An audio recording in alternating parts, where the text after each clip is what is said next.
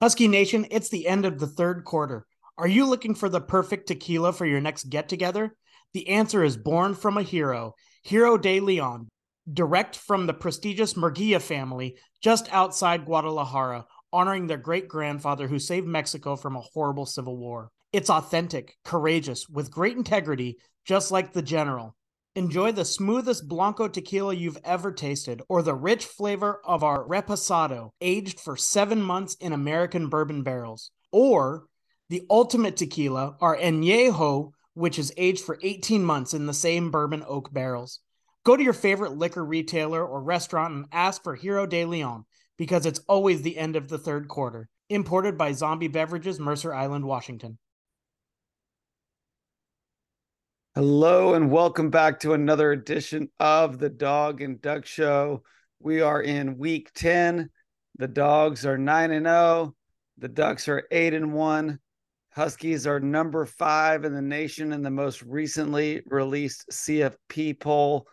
The Ducks once again are quacking at their heels at number 6. Mark, there as we've said many times over the last year or so, there has never been a better time to host a show called the Dawg and Duck Show. And our Huskies and our Ducks do not have not disappointed. How are you doing, my friend?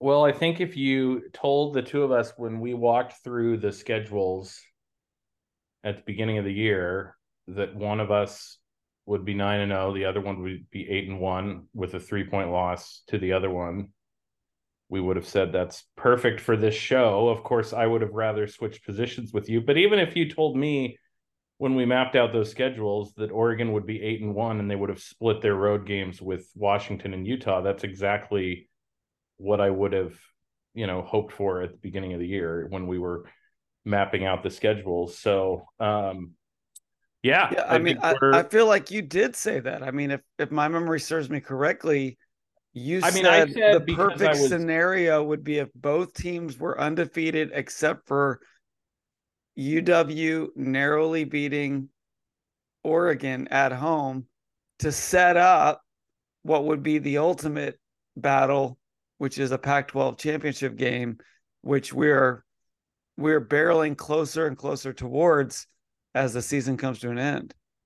Right. And I, I think I actually I had Oregon going 11 and 1 with a loss to Utah and Washington going 11 and 1 with a loss to Oregon was my favorable scenario okay. setup. But uh but you know the truth is is I think uh we all looked at our respective schedules saw kind of four games that you circle against the other major contenders two on the road two at home and thought we really need to win the home games and if we can split the two road games will be in pretty good shape by the end of the year.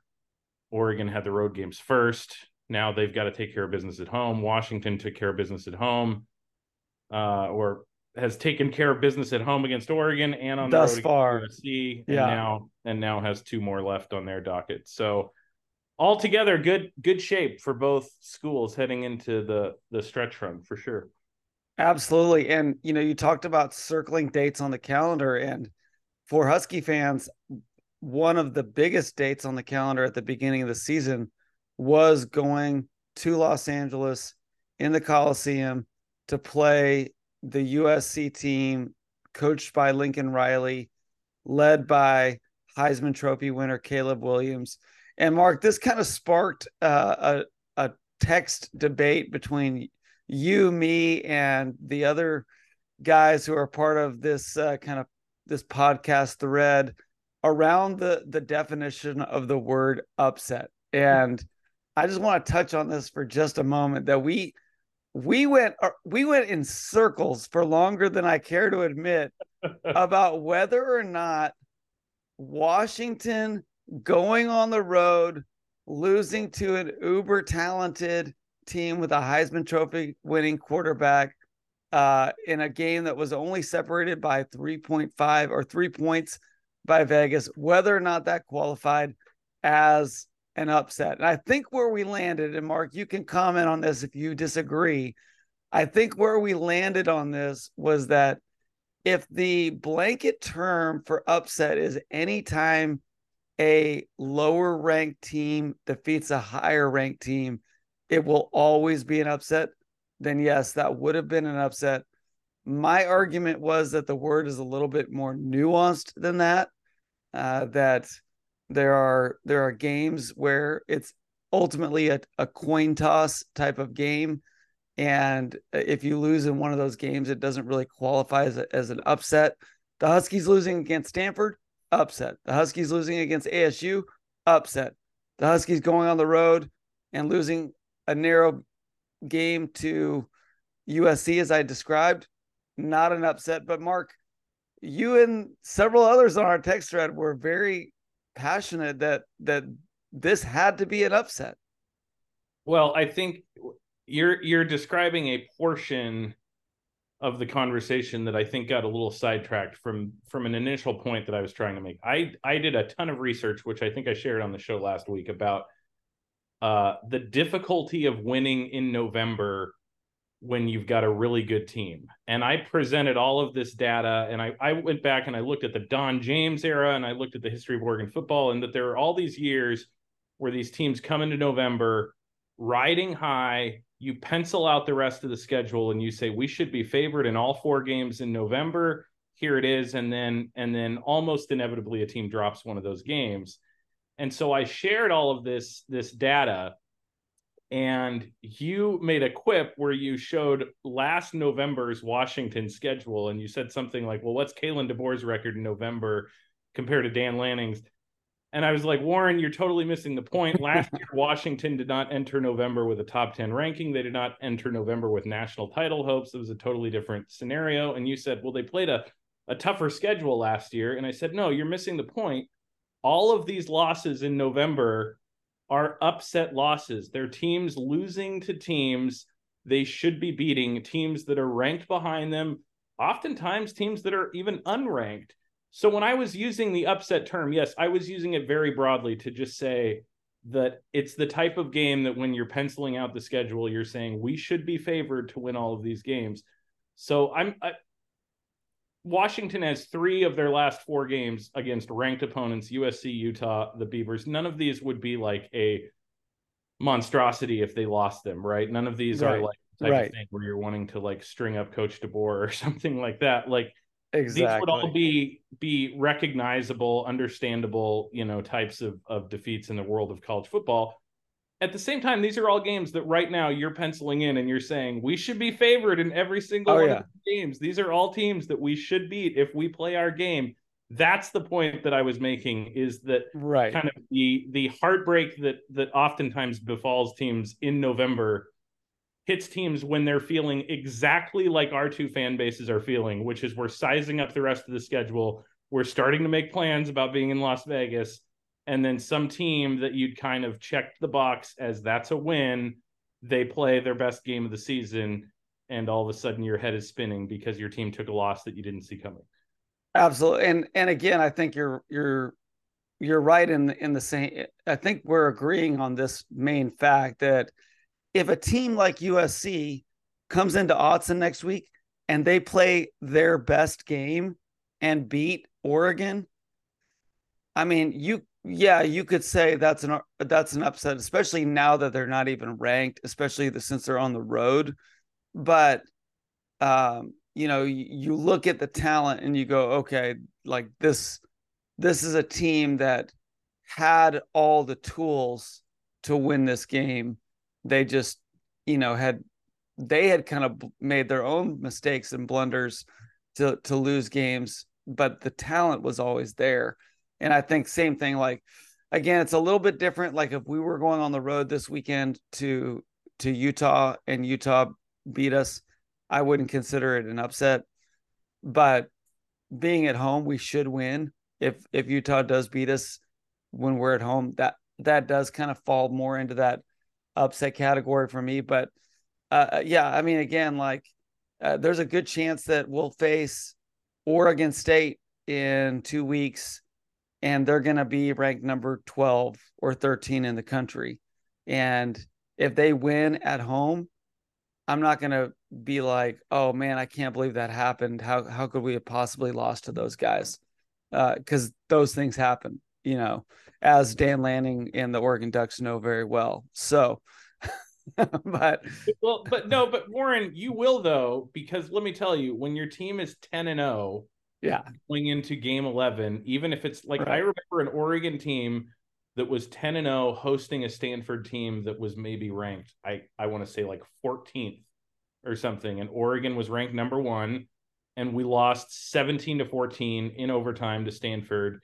And that was a respectable Stanford team. David Shaw, I think they finished in the top 10 you know that was the run where Stanford was always good every year. Yeah, but that game has haunted me as much as any Oregon game has because it the what if season, you know. Yeah. Now Washington is in a position where with the 14 playoff, maybe maybe they can still get a bit of a mulligan. Although this year that's that's shaky. I know we're going to get into that uh, later on, but like you will be haunted by that loss, and it's no disrespect to the Beavers, but you're going to think about that, especially then if the Beavers go out and lose by three touchdowns to the Ducks the following week, you're going to be like, "Oh my goodness, how how did we not get past that Oregon State game?" It's going to haunt you regardless, just because that's that's the way these things work.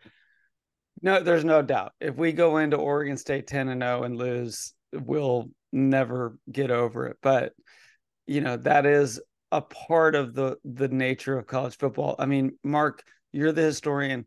How many undefeated Pac-12 teams have we seen since the introduction of the college football playoffs? Z- zero. Exactly. Yeah. So, you know, to to presume that this is the year, and maybe it is, but to presume this is the year, uh, you know, that's that's a little bit uh well, it's presumptuous. So we're gonna we're gonna move on because the Huskies were not upset against USC. They did take care of business. Um, and you know this this you know continues to build UW's uh, resume. I think for the season, they've now beaten the top three teams in the conference as it stands right now: Oregon, USC, and Arizona. Two of those three games being on the road, and they still have the next two teams in the top five of the Pac-12 coming up in number 18 Utah and number 16 Oregon State. So uh, a great resume builder this weekend, this past weekend. This game against USC, we all penciled it in as being Penix versus Williams. And there's no doubt about it. Neither one of those quarterbacks disappointed. Michael Penix had one of the most incredible scramble and throw plays of his entire career to Devin Culp in the corner of the end zone. Uh, you know, he graded out, according to Ryan Grubb, his best game of the season, even though he only finished with uh, 256 yards passing, two touchdowns uh, passing, one touchdown running, and an interception. Um, you know, it was still a great game. He stayed within himself, but no one is going to remember this as Penix versus Williams. They are going to remember this as the Dillon Johnson game. And uh, I can honestly say I did not see this coming. They're not, I mean, not in my wildest dreams would I have imagined that Dillon Johnson would carry the ball 26 times for 256 yards, four touchdowns, and that the offensive line would dominate USC in a way that they were never even able to dominate Tulsa on yeah. this level. So what they did against USC was truly phenomenal. Um, and I'm sure Oregon fans have to be licking their chops, you know, preparing for USC this weekend, seeing what uh, what Washington did to them on the ground, which you know the ground is not our forte. So, uh, yeah. really an amazing game uh, from start to finish the number that caught my eye, Warren, wasn't the 256 yards. It was 199 yards before contact. Yeah. Before a USC defender touched him, he racked up 199 yards on those carries, which is just absurd. I mean, there were so many carries where he's just running free and there's nobody getting a hand on him. But, you know, we talked about this going into the game that we felt like there are easy yards to get on the ground for both teams but who is going to be the more patient team? Both of these offensive coaches really like to air it out. They've got these talented quarterbacks, they've got these talented receiving corps. Who is going to be the patient team and just take those yards on the ground when they're there? And I added it up, Warren. Washington had 31 passing plays and 41 rushing plays. So they they unbelievable. They stayed disciplined on that. USC 39 passes, just 24 rushing plays, even though they averaged seven and a half yards a carry. Now, part of that is is their star running back, uh, what is it, Marsh- Marshawn, Marshawn Lloyd. Lloyd. You know, yeah. did not play, but the guy that they had in there was averaging like 10 yards a carry every time he touched yeah. the ball. Austin Jones is a bona fide, you know, yeah. star, and you know, and he was fresh because he hasn't been playing as much this year. He looked like he was, you know, uh, uh an NFL ready running back from start to finish. So you're absolutely right. Uh, USC had the run as much as they wanted it for most of the game. They relied on their, you know, mesmerizing quarterback. And Caleb Williams was truly remarkable. I mean, I I I found myself in awe of what he could do out on the field. But one thing that has been uh, an Achilles heel for Caleb Williams has been sacks and turnovers. Yeah. He's been sacked frequently and he leads the nation in turnovers over the last two years at the quarterback position. And that ultimately came back to bite him in one of the more, you know, uh, movie worthy moments. Uh, Zion Tupuola Fetui, otherwise known as ZTF, uh, came in at the end of the second quarter uh, crashed in on uh, Caleb Williams, got the strip sack. Bralen Trice, his partner in crime, picked it up. That ultimately ended up becoming the, the the defensive play of the game for both teams. And what's so remarkable about that is that uh, just a week earlier, uh, immediately following the Stanford game, ZTF found out that his dad had passed away. And, um, you know, just brutal, heartbreaking news to receive for someone at that age. His dad loved watching him play. Uh, he had promised his dad that he would get a strip sack this season.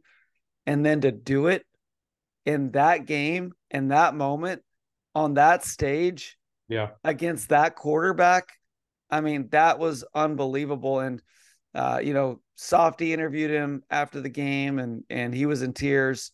Uh, there's a beautiful, you know, video of uh, head coach Kalen DeBoer, you know, just hugging ZTF after the game, and ZTF's just crying into his shoulders. You know, it's just a it's just a powerful reminder that you yeah. know these guys are not just uh, action figures that you kind of just put on the field and move around. They're they're real people with real issues and struggles. And in market, it, it kind of reminded me of, and I don't know what what will come from this story from here on out, but it kind of reminded me a little bit of what happened last year with Wayne Taulapapa, almost right around this time, where uh, of course you may remember uh, Taulapapa was a transfer, grad transfer from UVA Mm-hmm. And uh, there was the tragic UVA shootings, which occurred and and ultimately ended up resulting in the death of three of his former teammates. Uh, all that happened before the Colorado game. Uh, Taulapapa, who had had 100 yard game previous to to that point in the season, ran for over 100 against Colorado, did it again, um, and then uh, did did it again against Washington State in the Apple Cup, and then ultimately really carried the Huskies in their bowl game against Texas, and finished the season as one of the most uh, you know dynamic Husky you know running stretches over three games that we've seen in years. So, you know, how much of that had to do with him really kind of dedicating the season to those fallen teammates. How much of that had to do with just where the Husky offense was at in that moment, the defenses they played, uh, that can be debated. But certainly, you wonder if this is going to be the kind of thing where ZTF and his teammates rally and they say, "Hey, we're we're going to rise up for our brother and and and in honor of his dad." And what what you know, what will the story te- you know, what will the rest of the story be as we see this season unfold?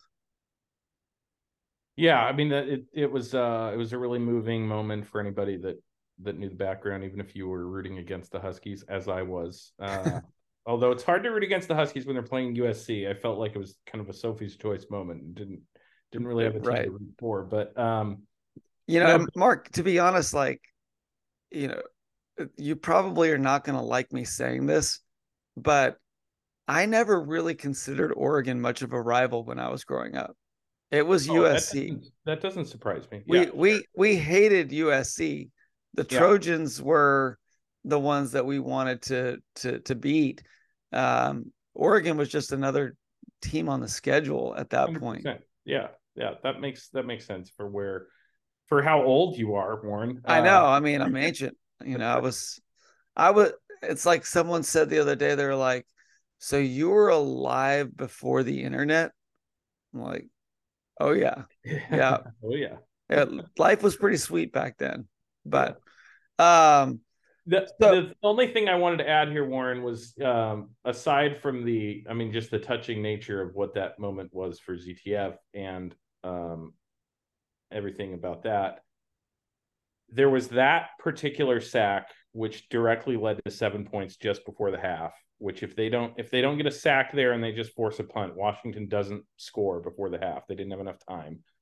Uh, and then there's the sack in the fourth quarter, you know, uh, the Trojans finally held Washington to a field goal. So so Caleb Williams was driving with a chance to put them up put them up instead of just tie the game. They have a touchdown called back on a holding penalty, which was a good call. Uh, puts them back at the 30 yard line. They're just on the edge of field goal range. And then Caleb Williams takes another sack. You're going to have to help me out on the name of, of that. Voi Tunuufi. Yeah, there you yep. go. Uh, those were by far the two most consequential plays of the game uh, from a defensive perspective. And they were just two plays that, like, if you're a USC fan, you've just got to be pulling your hair out because, as awesome as Caleb Williams is, those are two situations where you cannot, cannot take a sack for any reason whatsoever. Like, you just have to get rid of the ball there. Uh, and those were I mean, that was that was a 10 point swing, the touchdown before the half, mm-hmm.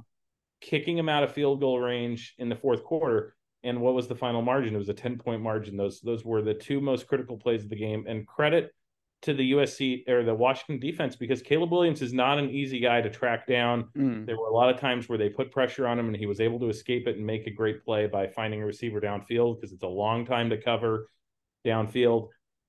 So to come through with a sack in in those two moments and have it affect the game the way that they did was was enormous.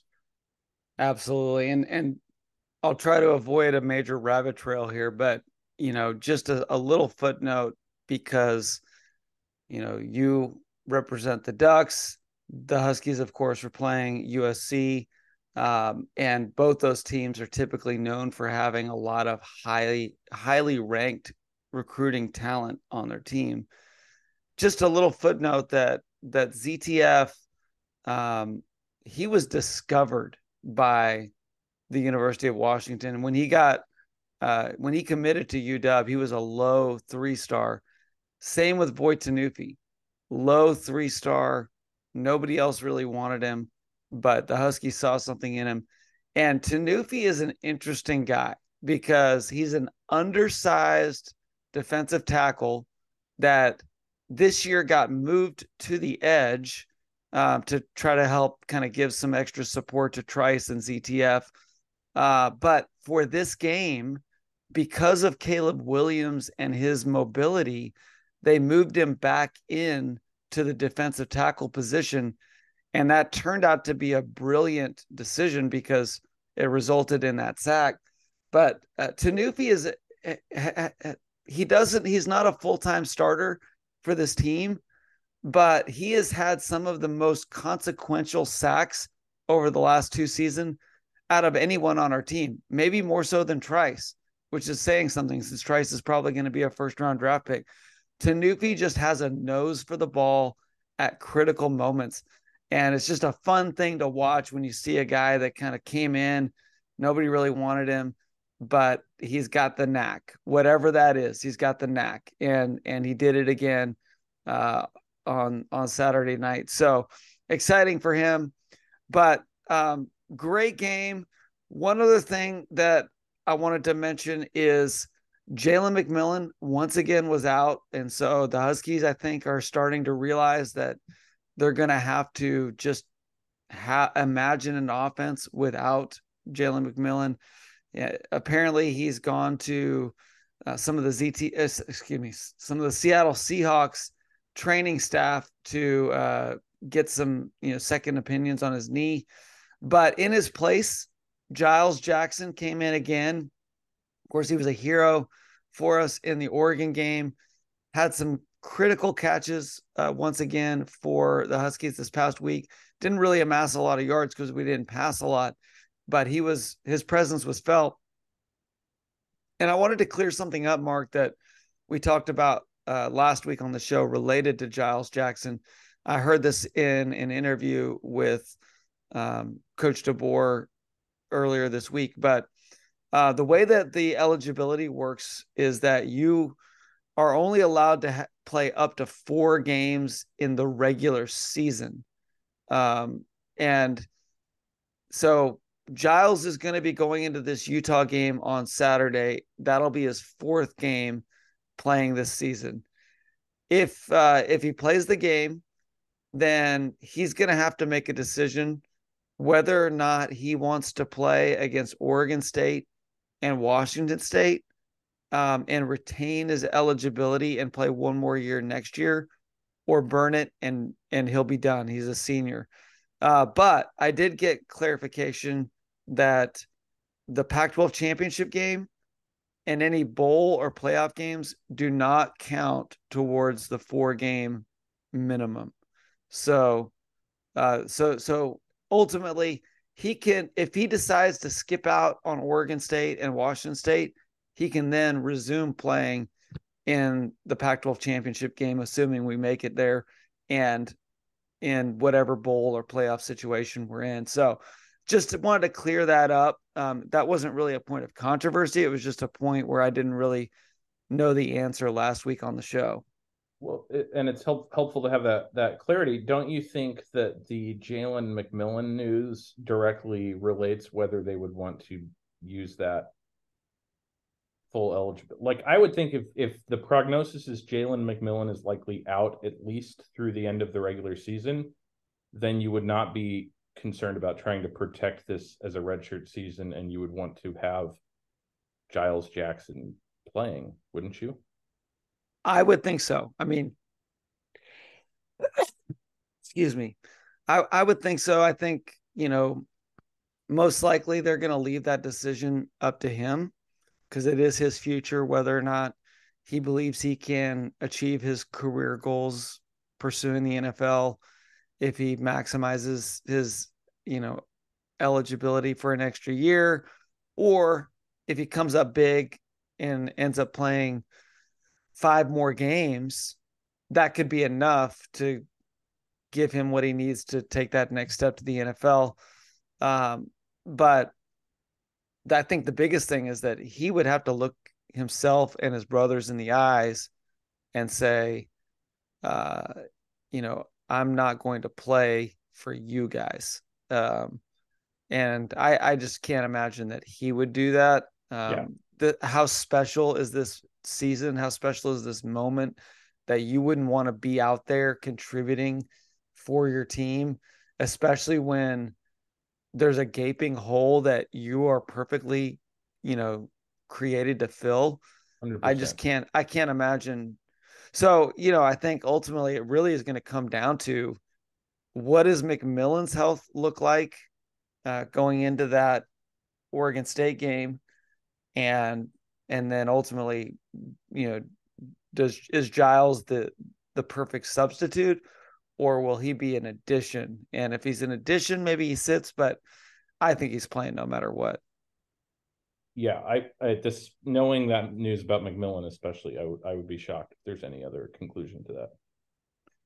So let's talk a little bit about uh, the Oregon game, and then we'll circle back and talk a little bit about the rankings that came out tonight. Yeah. Um, so walk us through what you saw in this Oregon versus Cal game that on paper looked like a total blowout, but the way that it started was not exactly how you would have drawn it up. Yeah, it was. Uh, so I don't have the uh, Pac-12 network, uh, so I was forced to uh, listen to this game on the radio, and uh, we had my in-laws in town, so we were out on a little bit of an outing. We're in the car as the game's kicking off. So my father and I and I are listening in the car as we're driving home, and this first quarter was just this weird, chaotic, sloppy quarter in so many ways. Oregon had come into the Cal game with two turnovers on the entire season. Uh, they turned the ball over twice on their first, I think their first three possessions. Bo Nix threw an interception that bounced off of his brother, the receiver, uh, Tez Johnson, just hits him in the chest, bounces into the arms of a defender. Um, then they had a, a, fumbled snap where Tez Johnson, poor Tez Johnson, was running behind the center, and the center, I guess, maybe snapped it a, a second too soon, and it hit Tez Johnson in the leg. Cal scoops it up and scores. Uh, so they doubled their number of turnovers for the year in the first quarter. Uh, they had multiple touchdowns called back for penalties, uh, including a, a, a blocked field goal that they ran all the way back for a touchdown, and that came back because the guy who blocked the kick had lined up in the neutral zone. Um, so just th- it was just this comedy of errors. Uh, at one point, uh, it's fourteen to thirteen, and my father-in-law says to me, "What's going on with your ducks?" And that was about five minutes. Five minutes to go in the second quarter, fourteen to thirteen, and by halftime it was thirty-five to thirteen. Like that's yeah. how that's how quickly uh, the flip the switch got flipped you know, Oregon um, figured things out from there. Obviously, they won by 44 points. Um, and and Tez Johnson, he was you know directly responsible for the first turnover, indirectly responsible for the second turnover.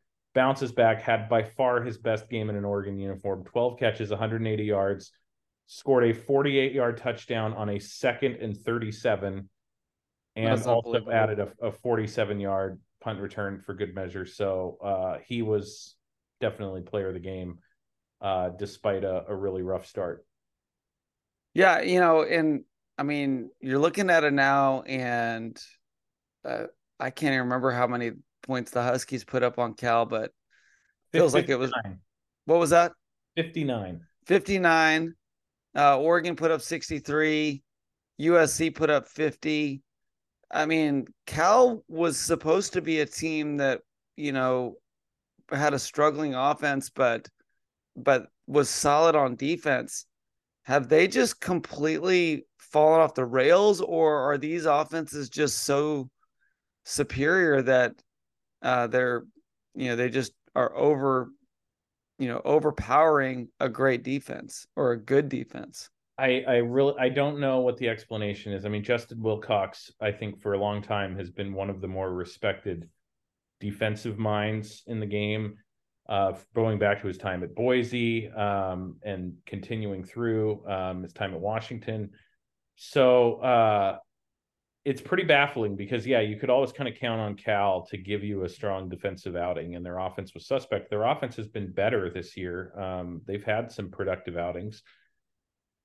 I don't know whether it's I don't you know I'd be interested to know like how how many guys they lost in the portal. I'd be interested to know what kind of injuries they have. I just don't know enough about their roster to know if this is just a depleted team or if the guys that he's bringing in just aren't the same caliber that that Cal has had in the past, but it puts it certainly puts Justin Wilcox, a guy who has ties to both Oregon and Washington in his past, uh, puts him in a precarious position going forward. And and it's interesting, Warren, because if you remember when Dan Lanning was first hired, shortly after he was hired, there was a letter that surfaced that had been signed by Joey Harrington and Marcus Mariota and a number of other well-known Oregon alums that was pretty much urging the athletic director to hire Justin Wilcox. Mm-hmm. Yeah, And that I was- that well.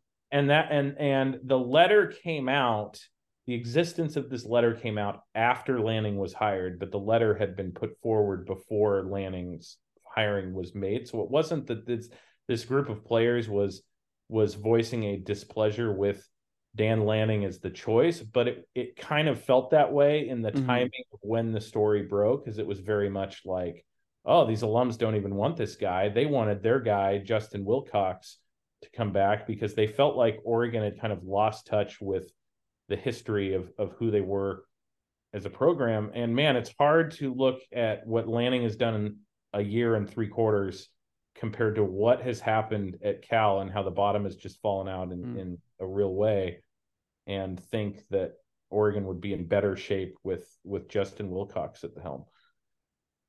Without a doubt. I mean, Dan Lanning has been really a fantastic, fantastic hire for the Ducks. And, uh, you know, I think everybody knew when, you know, when people were talking about Wilcox, I think, well, I'll say at least for Husky fans, we were like, oh, that would be perfect because he is just a mid coach. He is just, he he's going to be good enough to keep them competitive, but bad enough to keep them from being elite. Right. And a, a Clay Helton type hire. well, maybe I think he would have been a little bit better than Clay Helton, although he doesn't seem to be particularly interested in in recruiting. Uh, but but I I mean I think he would have been a guy that was, you know, putting together nine and three seasons pretty Yeah. regularly, which you know that's great for most teams, but that's not what Phil Knight's paying for. So right. you know uh so and speaking of you know getting what he paid for uh the ducks did come in once again at number six in the country as the highest ranked one loss team in college football washington came in again at number five as the lowest ranked power five uh you know uh undefeated team so we're we're back where we were eh, in, in spite of the fact that Washington beat a ranked USC team on the road it wasn't enough to sway voters to to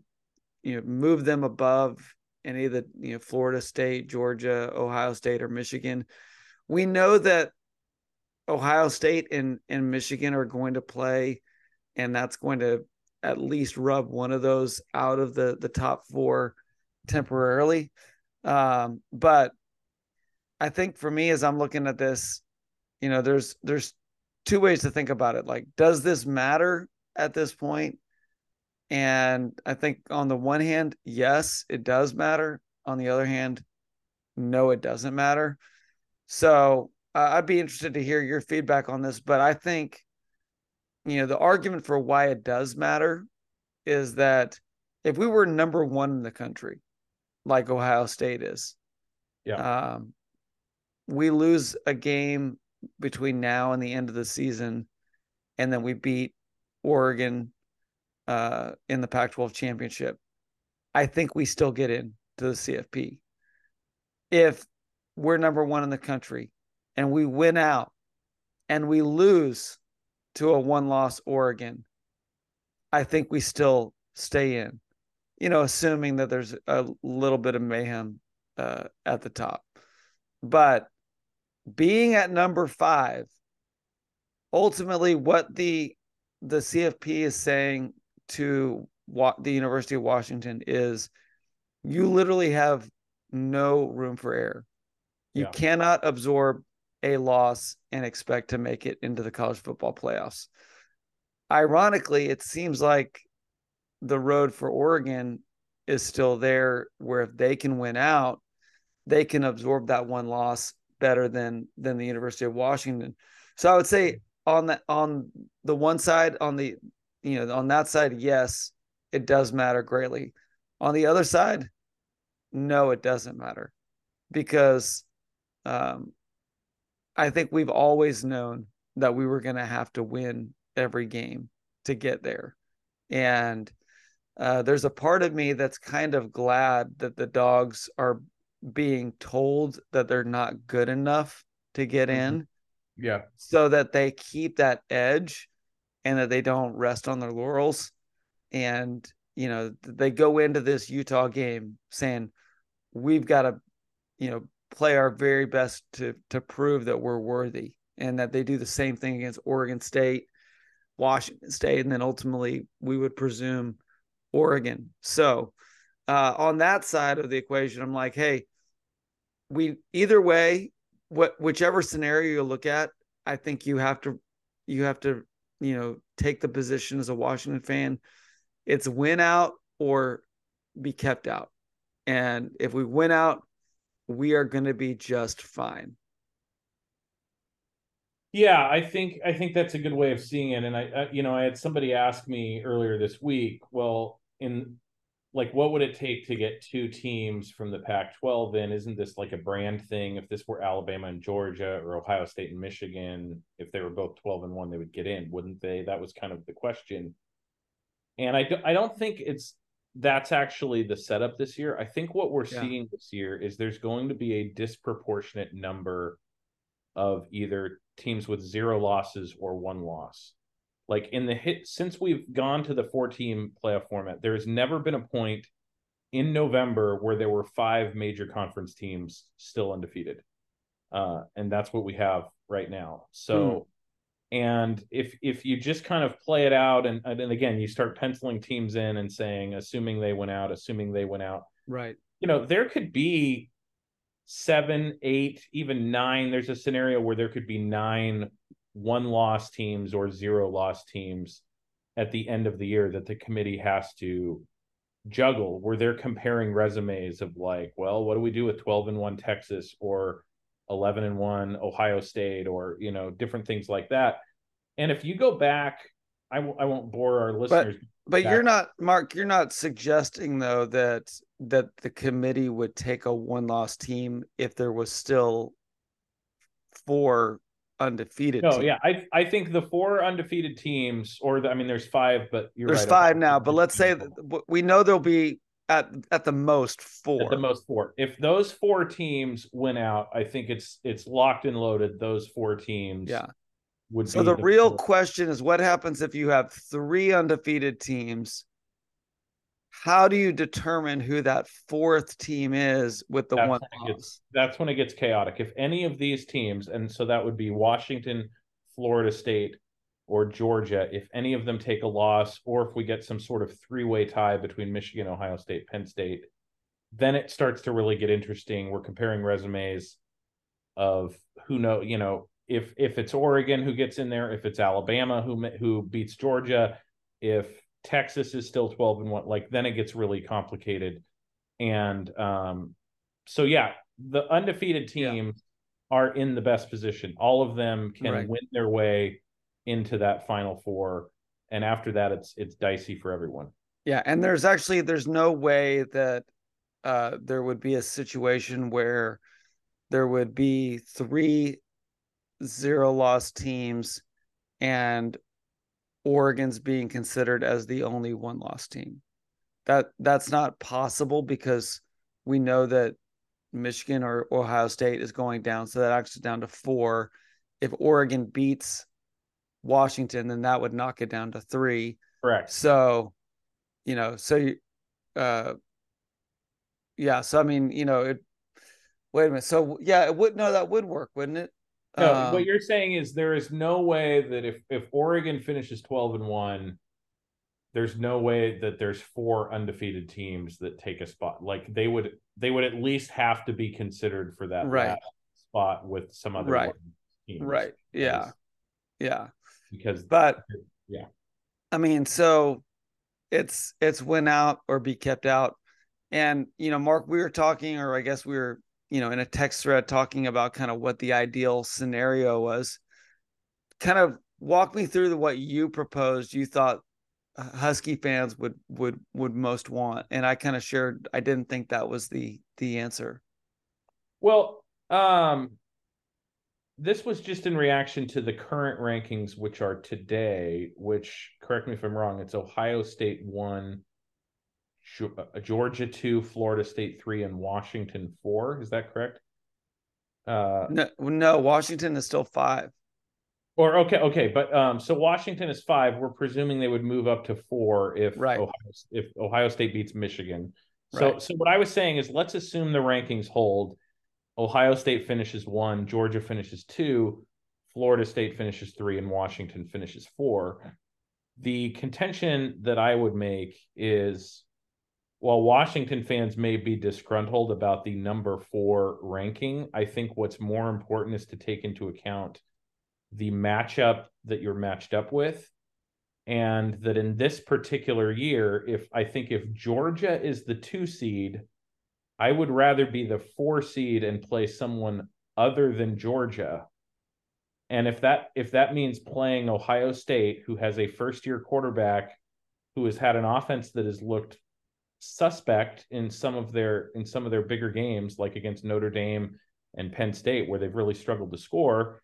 And I'm and I, if I was rooting for a Washington team that's had a defense that's had some issues against good offenses, then I think I would say Washington is probably a better matchup against Ohio State than they are against Georgia or Florida State. Certainly against Georgia. I, I I'm just of the mind you would want to avoid Georgia as much as possible. You would want to be on the other side of the bracket than Georgia and hope somebody else knocks them out and that you play whoever beat Georgia right.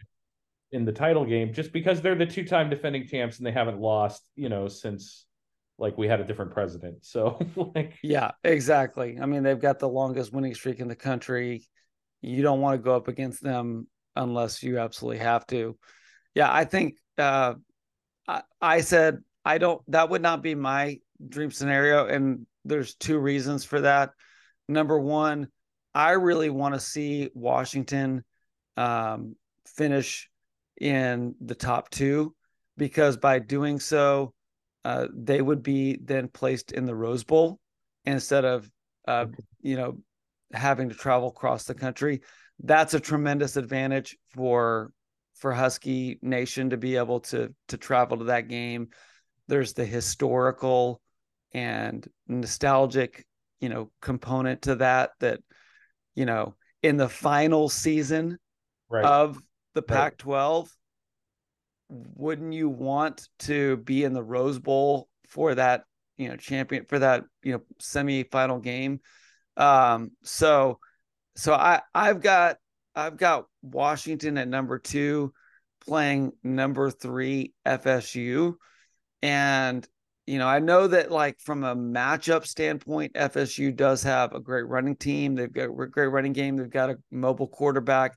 They've got some tall wide receivers who are dynamic. Um, but I think this FSU team is the softest of the four teams in the top 10 top 10 uh, or the top four I, I think they're coming out of the weakest conference. They're the least battle tested. They have, in my opinion, the poorest resume. Um, so I like our chances again. Like if you were just say, who do you feel like you have the best chance of beating out of these four? I'm going to take FSU. And if I can take FSU, who's having to go across the country to play in California yeah. versus Washington, which is almost you know in their home state you know in comparison i'm going to take that game uh, every day. So that that's what i'm hoping for. And you know someone might be listening going well how is washington going to get a, get up to number two in the nation?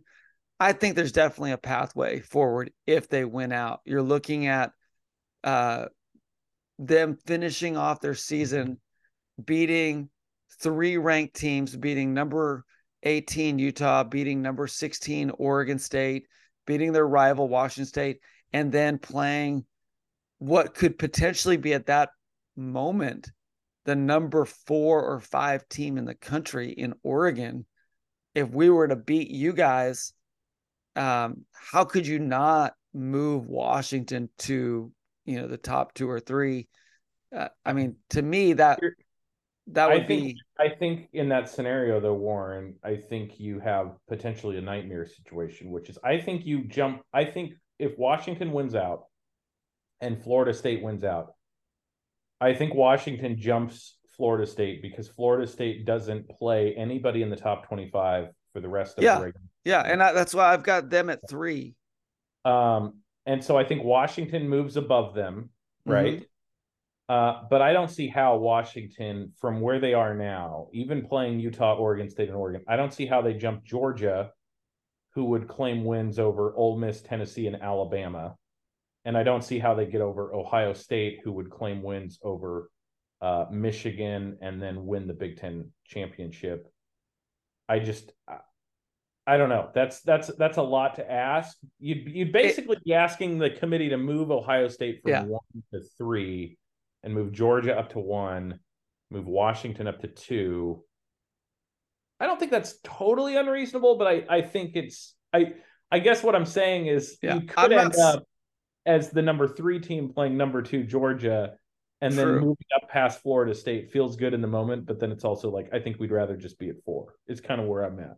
That no, that's true. And I mean, you know, first of all, we're presuming that all these teams remain undefeated. Obviously, Michigan unlikely. being being the odd man out. Um, and we've already discussed how incredibly unlikely that scenario truly is. Yeah. Um, you know, uh, as great as Georgia is, I mean, for them to have to beat Alabama again, you know, to um, you know, to to beat Ole Miss, to beat Tennessee on the road, you know that that's that's a tough schedule for them. Um, Florida State's definitely got the easiest pathway to getting to the the CFP, um, but yeah, I I think I just think that if if you know you look at it and you go, okay, who is the highest ranked? Um, who is the highest ranked one loss team? It's Oregon. If you beat that team two times in one Right. season, Right. and that's the only Washington is the only team to beat that that team. How can you not say this is one of the top two teams in the country Right. after beating all these other ranked teams in a historically good Pac-12, you know, conference? So, I mean, again, I'm the homer. This is the Dawg and Duck Show. I'm going to put out positive vibes for the dogs, but but I think that like I'm okay with our ranking where we are right now, but if if we beat three more ranked teams, I think the resume says we're good enough to be in that top two. I mean, time will tell. Time will tell. It'll be interesting to see what kind of carnage carnage um, comes around us. You know, if you look at like ESPN has their like percentage of victory in each game. You know, and so if you look at these contenders, you said Florida State has the easiest pass. Of all of all of the undefeated teams, they're the only team that ESPN gives a greater than fifty percent chance of Yeah. finishing the regular season twelve and zero Right. which is pretty stunning to think about that that if you're just going by odds they've got ohio state 43% georgia 36% washington 35% michigan 24% obviously michigan and ohio state play each other which is part of why they're so low. But even for Yeah. georgia and washington where again you can pencil in wins but they're looking at it and they're saying ah yeah maybe one out of three times this this team could run the table. But um it's anything but a but a guarantee uh and and the likelihood of four teams making it through these respective gauntlets is is the part that's that's really unlikely you know chances are one or two of these teams will emerge Yeah. um and then we'll look at it and we'll say oh it makes sense that they were one of the one or two teams that did but um yeah it'll Absolutely. be yeah Yeah, I mean, Florida State's got Miami and then North Alabama and then, you know, Florida who's been up and down this season. And then they'll most likely face Louisville, which is like the lowest ranked uh championship game out of all the major conferences. So, Mar- know, Mario Cristobal could do us all a big favor by knocking off the Seminoles this week. he would. He would he would become a favorite to both dogs and ducks after that. And, Well- and and Steve Sarkisian could do us a big favor by dropping a game that he's not supposed to win, uh, not supposed to lose. So True. those are the two coaches that can do us the most favors. That's true. That's true. Well, let's talk about speaking of Sarkisian, let's talk about Oregon versus USC this weekend. Um, like I said, as we reviewed the the Washington USC game, Oregon fans have got to be licking their chops seeing the way that Dillon Johnson ran for 256 yards, four touchdowns, 199 yards before he even, you know, got touched by a USC defender. Um, you know, if if all things were to stay the same, you would have to expect that Bucky Irving would run for 400 yards by halftime. But things are not the same as it turns out, uh, Alex Grinch has been released as the uh, you know defensive coordinator for the USC Trojans. So, do we really know what to expect from this USC defense going into Saturday's game, Mark?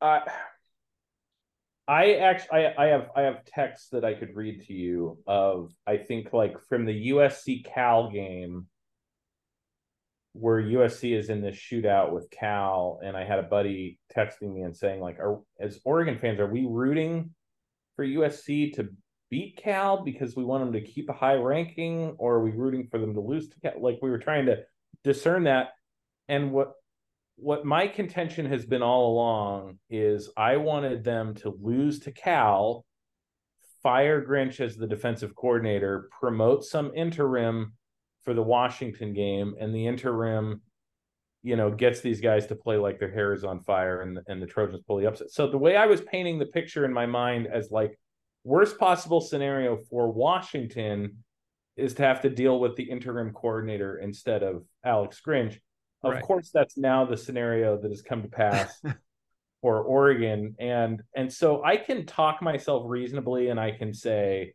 hey, chances are that like a team that didn't know how to tackle a week ago isn't just going to magically learn how to like tackle right. tackle ball carriers and cover receivers you know these these kind of basic fundamental things but warren there are so many examples of interim coaches giving a team a lift just last week Arkansas, they scored three points against Mississippi State.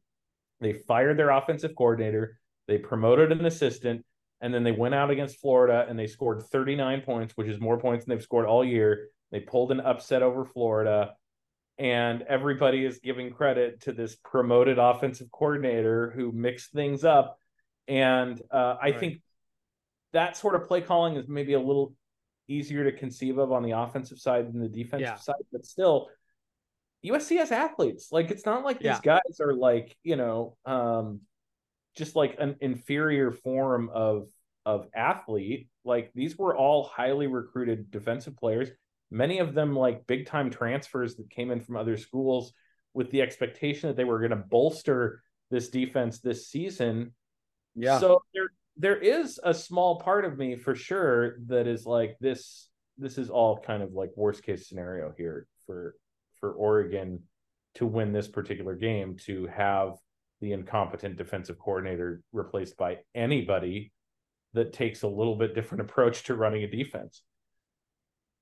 Absolutely. You know, of course, there is the opposite example, which would be after John Donovan got fired and, yes, uh, you know, they, uh, I think they turned to a shared uh, coordinator position with you know Junior Adams and uh, I can't remember who else was calling plays with him, and uh, they threw in Huard, and he ended up having like three interceptions, and it was the most embarrassing Apple Cup loss in years. So, you know, it could certainly go that way as well. It could be that all of the USC players give up and you know, don't put any effort into it. I mean, who mm-hmm. knows what Caleb Williams' state is going to be going to this game. That, but that is something I, I wanted to talk about because did you see at the end of the Washington game when Caleb Williams went over to his mother? Yeah, yeah, yeah, and he was obviously you know heartbroken that they had lost. You know, it it demonstrated that you know his heart was still completely in this game, this team, this season. Do you think that that has changed now? I, I mean, I don't know that it's changed, but I think that uh, I mean, I think he's a competitor, right? And like he was clearly had everything riding on that game. Um, that doesn't mean he's not going to get up off the mat and like put everything into this game.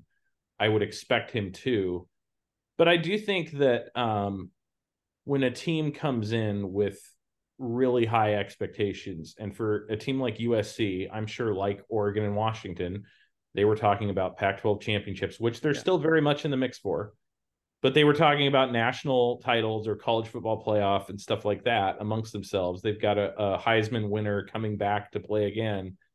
And to lose to Notre Dame, to lose to Utah in a game that came down to the wire, to lose to Washington in a game that was very competitive into the fourth quarter, like that takes a lot out of you emotionally. And I just know as being an Oregon fan, I can think of Oregon teams that I rooted for where they they had they took their first loss of the season and i in my mind am saying okay that's okay we regroup we win the rest of our games we can still go to the rose bowl and then they just have another performance that where they're it's just clear that the wind has been taken out of their sails because mm-hmm. they put so much into those initial goals and once they kind of lost sight of those it was hard to kind of keep going in the same way football is such an emotional sport these are 18 to 22 year old kids that are you know, subject to a lot of different whims.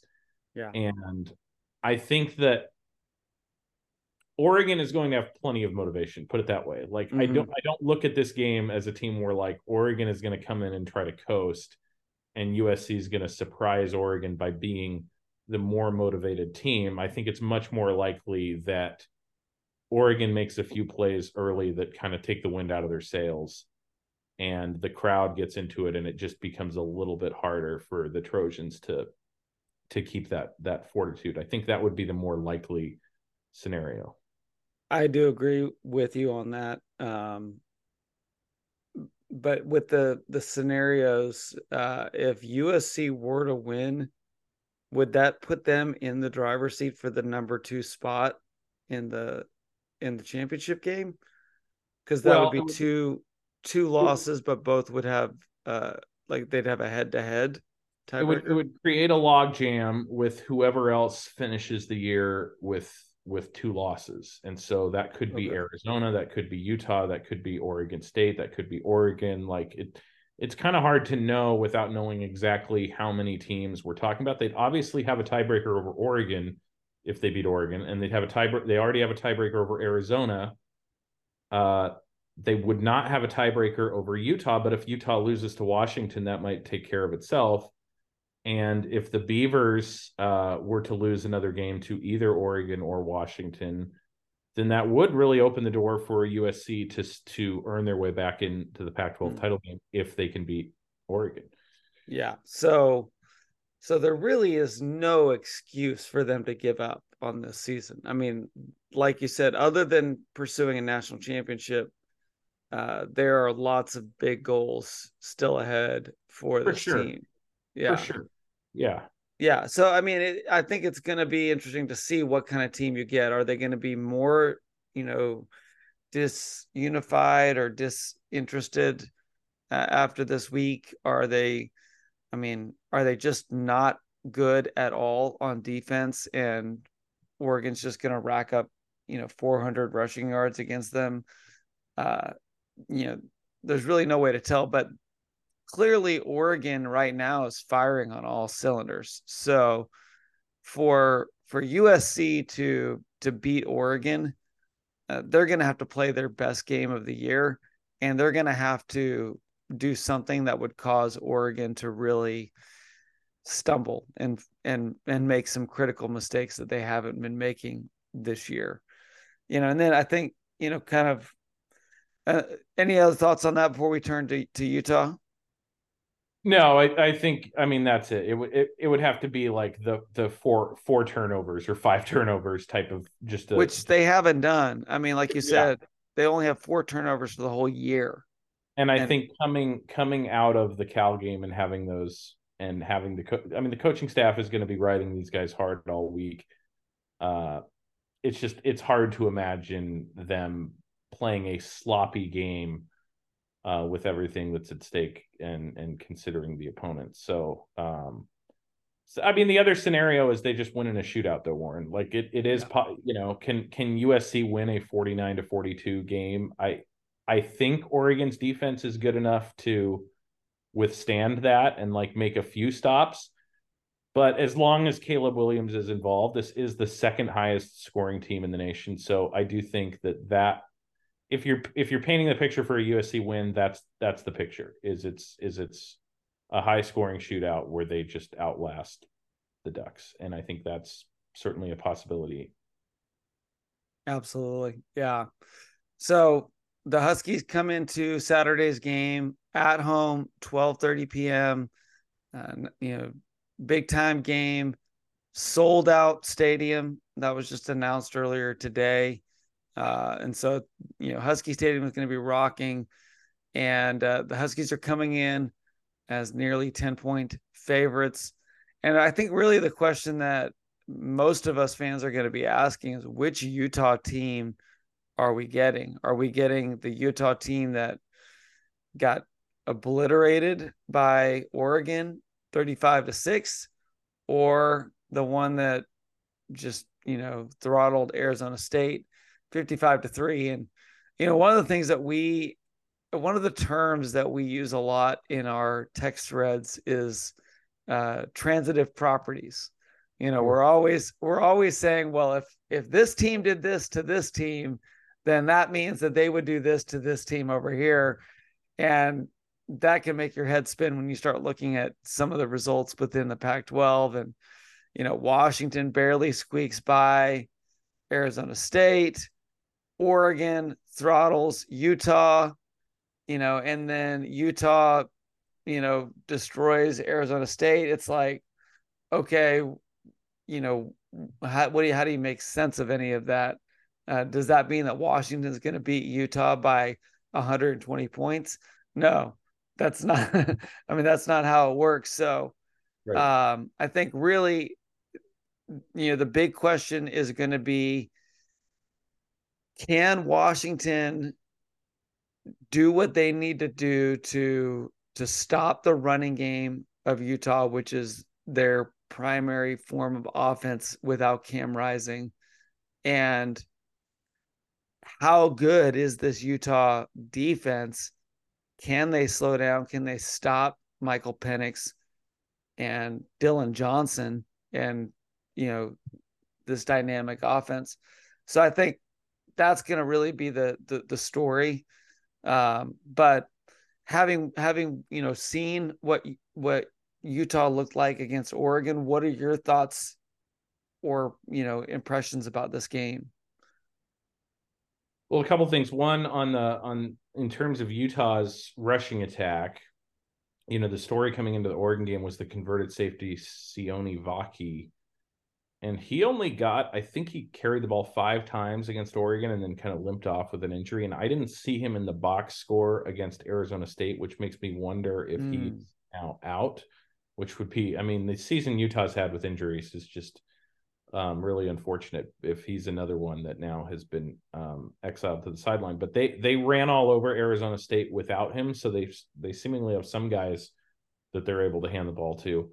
Uh, but he was not one of them um, and I don't know if maybe that's just that they just put him back on defense and and that he's just playing over there. I I, I have not done the research. I just happen to notice that. Um, I think the thing that I noticed though that would give me the most hope if I was uh, Washington is Utah, despite being a very respected defensive team, Oregon came into that game really feeling like they could throw on them and Dan Lanning usually defers on the coin toss, but he said in this game he wanted the ball first because he wanted to go down and and score right away. And uh, Bo Nix was something like 13 of 14 in the first half. I mean, he just shredded the Utah secondary. And if if Oregon can do that, Washington can do that, right? Like, mm. and um, maybe even more so. And so, I think that that was a pretty pretty interesting development. I mean, Utah statistically has the best pass defense in the Pac 12. So other mm-hmm. teams haven't been able to find those yardage. But again, if you're looking for one team to be able to do what Oregon did against them through the air, I would think Washington is the team that could that could take advantage of that for sure. Yeah, it was interesting. Ryan Grubb was asked, you know, what did Oregon do that made them so successful against Utah? And I thought his, you know, his answer was was spot on, but he said really two things. Number one, they didn't make any mistakes. So Oregon, you know, played a a, a pretty mistake-free game, not just in terms of turnovers, but you know, high level of execution. And then number two, he said that they were really patient. And so he talked about how, you know, and Washington fans have been kind of quick to criticize Bo Nix for not doing a lot of down the field passes. But, um, you know, he really pointed out that that short game um, really set up Oregon to be able to go deep later on in the game. Yeah. Um, and so I think it's good. It's good to hear that Ryan Grubb is looking at what Oregon has done and saying they were smart to do it this way. Yeah. Because, you know, you don't want to have that offensive coordinator that's like, you know, oh, they don't know what they're doing. I'm going to do it my way. Like, yeah, yeah. hopefully he goes into it going, okay, if we want to have a similar result as Oregon in this scenario, maybe we should go wide before we go deep.